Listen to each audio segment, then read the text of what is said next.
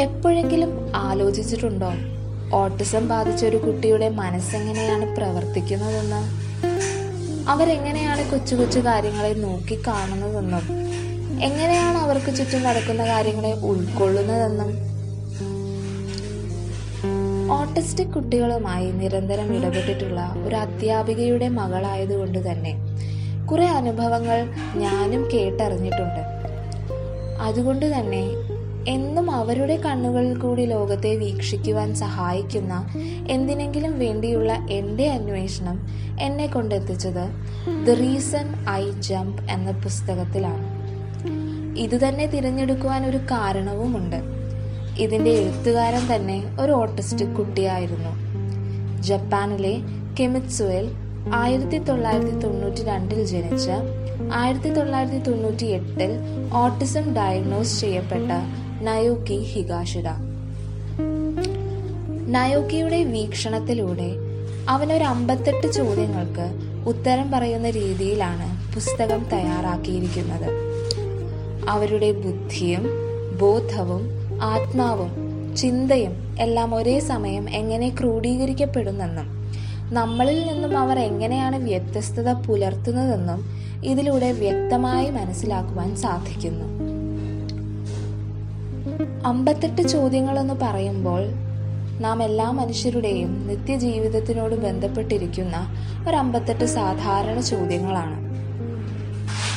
ഉദാഹരണത്തിന് അവരെന്തുകൊണ്ട് ഒരു പ്രത്യേക തരത്തിലുള്ള ദിനചര്യ വെച്ചു പുലർത്തുവാൻ ശാഠ്യം പിടിക്കുന്നുവെന്നും എന്തുകൊണ്ട് അവരുടെ കൈകാലുകൾ വ്യത്യസ്തമായി ചലിക്കുന്നുവെന്നും എന്തുകൊണ്ട് അവർ ചെവി എപ്പോഴും അടച്ചു പിടിക്കുവാൻ താല്പര്യം കാണിക്കുന്നുവെന്നും എന്നിങ്ങനെയുള്ള ഒരു അമ്പത്തെട്ട് ചോദ്യങ്ങൾ. തീർച്ചയായും ഈ വിധത്തിലുള്ള ചോദ്യങ്ങൾക്ക് ഉത്തരം എന്തുകൊണ്ടും ഈ അവസ്ഥയിലൂടെ തന്നെ കടന്നുപോയ ഒരാളിൽ നിന്നും കിട്ടുന്നതായിരിക്കും എന്നും ഉചിതം. ഓട്ടിസം എന്നത് ഒരു രോഗമായി കാണാതെ മറിച്ച് അവരുടെ അഭിരുചി എന്തിലാണ് എന്ന് മനസ്സിലാക്കി ഒരൊത്തിരി കൂടുതൽ സ്നേഹവും കരുതലും ശ്രദ്ധയും ഒക്കെ കൊടുത്താൽ സാധാരണ ലോകമെന്ന് വീമ്പിളക്കി നടക്കുന്ന എന്തിനൊക്കെയോ വേണ്ടി ധൃതി പിടിച്ചോടുന്ന ഈ ലോകത്ത് അവർക്കും ധൈര്യമായി ഒരു സുഖജീവിതം നയിക്കുവാൻ സാധിക്കും. നയോക്കിയുടെ ഈ പുസ്തകം അദ്ദേഹത്തിന്റെ പതിമൂന്നാം വയസ്സിലാണ് പ്രസിദ്ധീകരിക്കപ്പെടുന്നത്. ആൽഫബറ്റ് ഗ്രിഡ് എന്ന കമ്മ്യൂണിക്കേഷൻ മെത്തേഡിലൂടെ എഴുതിയിരിക്കുന്ന ഈ പുസ്തകം പിൻകാലത്ത് ഇംഗ്ലീഷിൽ തർജമ ചെയ്തിരിക്കുന്നത് ഡേവിഡ് മിച്ചലും അദ്ദേഹത്തിന്റെ ഭാര്യ കിയോക്കോ യോഷിഡയുമാണ് സ്വന്തം മകന്റെ മനസ്സ് മനസ്സിലാക്കുവാനുള്ള അന്വേഷണം കിയോക്കോ യോഷിഡയെയും ഡേവിഡ് മിച്ചലിനെയും കൊണ്ടെത്തിച്ചത് ദ റീസൺ ഐ ജംപ് എന്ന ജപ്പാനീസ് പുസ്തകത്തിലേക്കാണ്.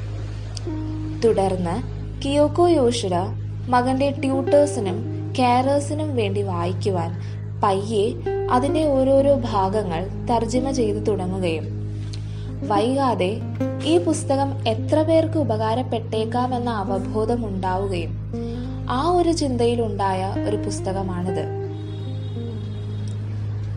നിങ്ങൾക്കറിയാവുന്ന ആരെങ്കിലും ഓട്ടിസം എന്ന അവസ്ഥയിലൂടെ കടന്നു പോകുന്നുണ്ടെങ്കിൽ തീർച്ചയായും വായിച്ചിരിക്കേണ്ട ഒരു പുസ്തകം തന്നെയാണിത്. അവരുടെ മനസ്സും ശരീരവും ചിന്തയും എങ്ങനെ പ്രവർത്തിക്കുന്നു എന്നതിന് ഒരു ഉത്തരം ഈ പുസ്തകത്തിന്റെ അവസാനം ലഭിക്കുന്നതായിരിക്കും.